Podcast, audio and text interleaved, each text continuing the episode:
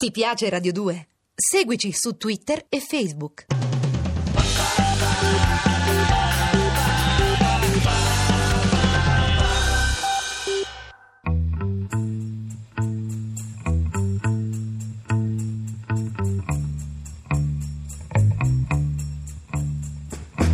Ritratti. La musica da un altro punto di vista.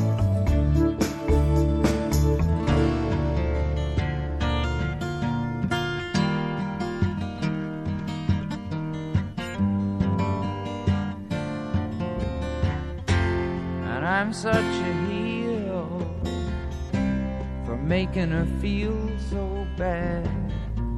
I guess I'll call it sickness gone.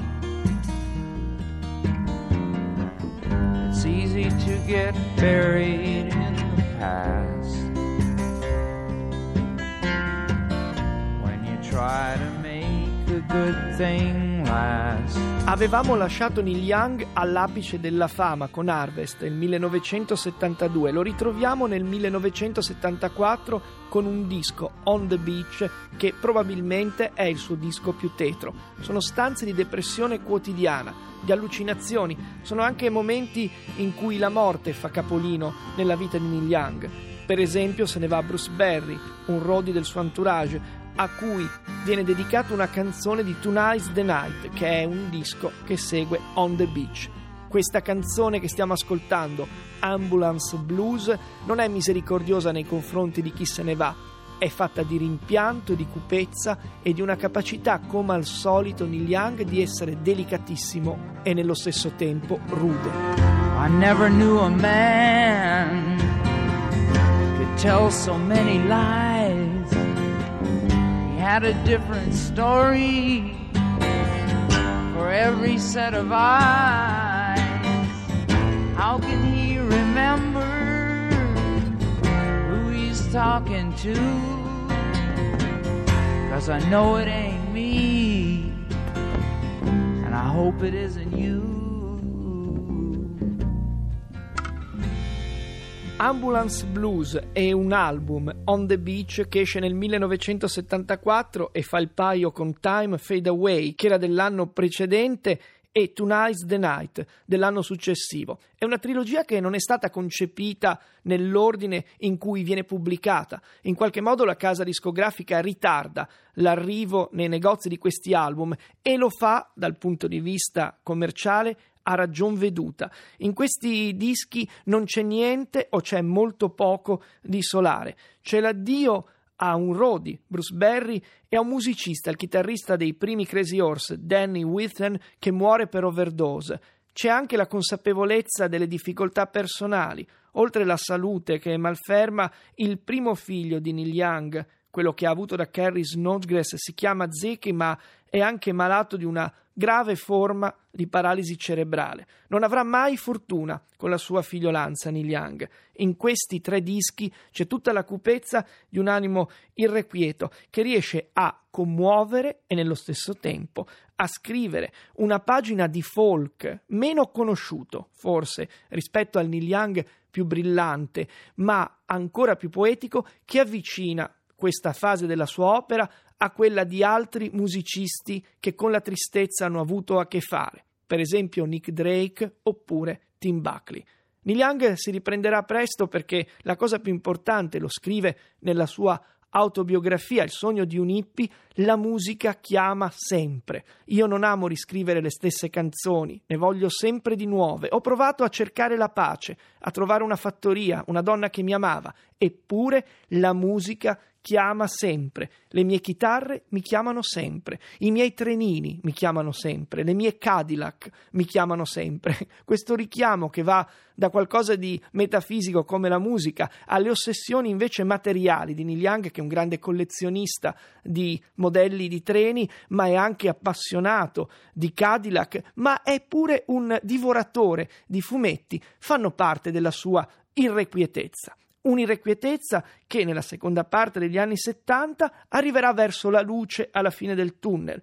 Dischi come Zuma, esce nel 1975, oppure Comes a Time del 78, o il Rust Never Sleeps che sarà anche poi messo in scena, un film che è anche un album dal vivo, Live Rust, con cui molti della generazione di chi vi parla conobbero questo personaggio che su un palco riusciva a passare dal folk acustico alla potenza di una band elettrica e molto decisa.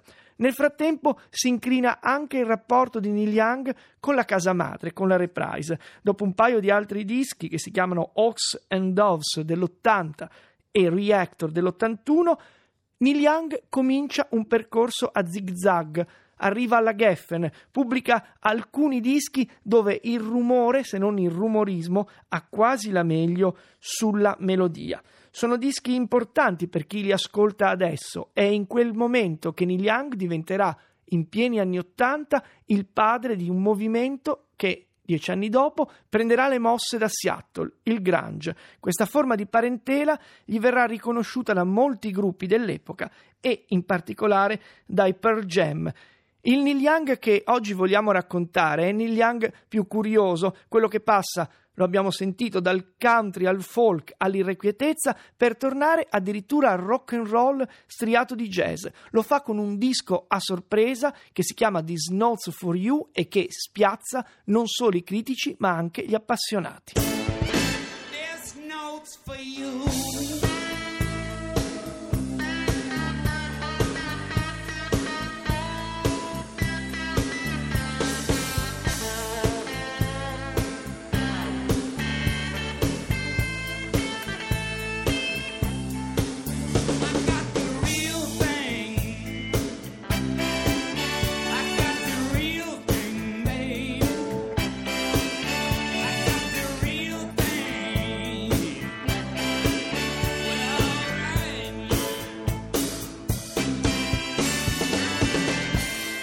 Direzione ostinata e contraria, verrebbe da dire. In pieno punk, Neil Young frequenta il country più tradizionale. Quando poi negli anni Ottanta c'è un cosiddetto riflusso di Notes for You, di cui fa parte questa canzone, siamo nel 1988, si riporta verso il rock and roll. Il pezzo, bruciante però, di Snows for You e dedicata a te questa canzone, dice chiaramente che Young non scriverà mai una canzone perché qualcuno glielo chiede. Insomma, si farà sempre e comunque gli affari suoi. Gli anni Ottanta sono spiazzanti per moltissimi degli ascoltatori che seguono Neil Young, ma sono pieni anche di musica movimentata. Il finale è, come si dice, col botto, un disco. Ragged Glory, dove Young tiene a battesimo l'hard rock venato di punk che deve ancora arrivare dalle parti di Seattle. Il pezzo più forte è una parolaccia, semplicemente fucking up.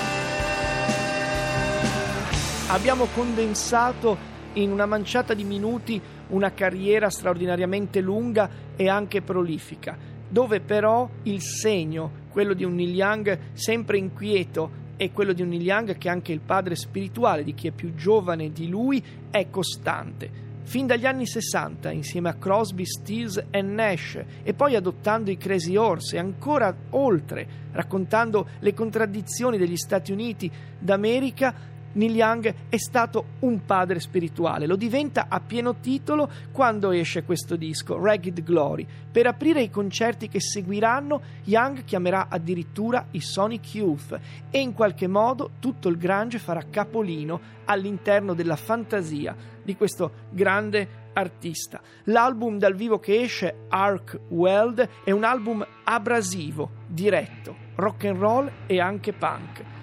Kurt Cobain si suicida l'8 aprile del 1994 con un colpo di fucile e nel biglietto che lascia cita un verso proprio di una canzone di Neil Young, My My AA, It's better to burn out than to fade away, è meglio bruciare in fretta che spegnersi lentamente. È il famoso adagio greco, muore giovane chi amato dagli dei. Neil Young rimane sconvolto e un anno dopo rende omaggio a Kurt Cobain con una canzone che gli dedica Sleep with Angels. Il flirt con il grunge avrà anche un frutto discografico. Siamo nel 1995, esce Mirror Ball, dove per Jam non sono gli ospiti d'onore, ma sono a tutti gli effetti i coautori del disco.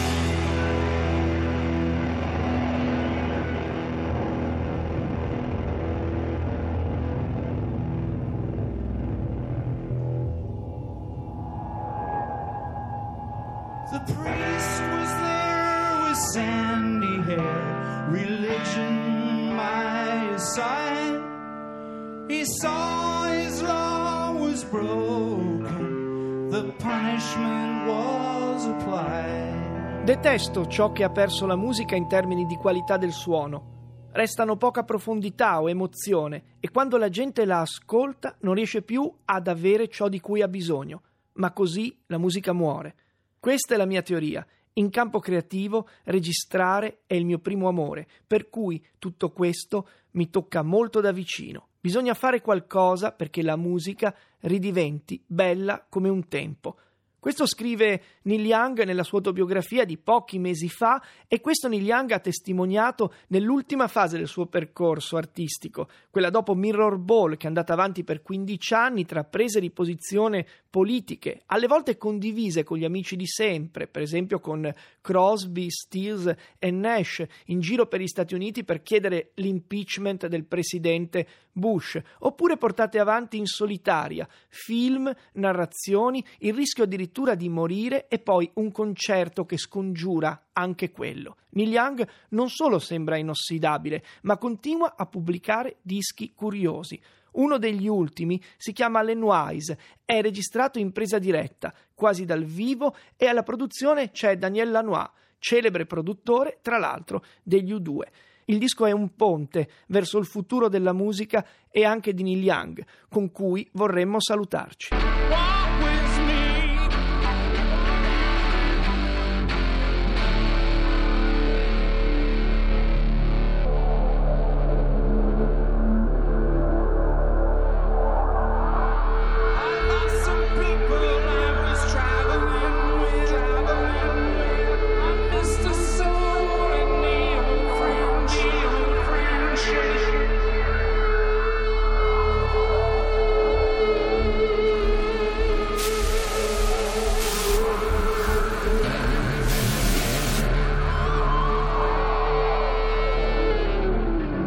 Canzone, Walk With Me, che fa parte di un disco del 2010, un disco registrato in presa diretta. Ne ha fatti altri di album Neil Young, ha pubblicato un'autobiografia e continua a suonare dal vivo. Questa storia meriterà sicuramente qualche postilla e ne parleremo ancora. Per il momento Peppe Verdell alla regia, Tommaso Margiotta alla parte tecnica, Andrea Cacciagrano e Lorenzo Lucidi alla cura del programma e John Vignola vi augurano una radiosa giornata. Ti piace Radio 2? Seguici su Twitter e Facebook.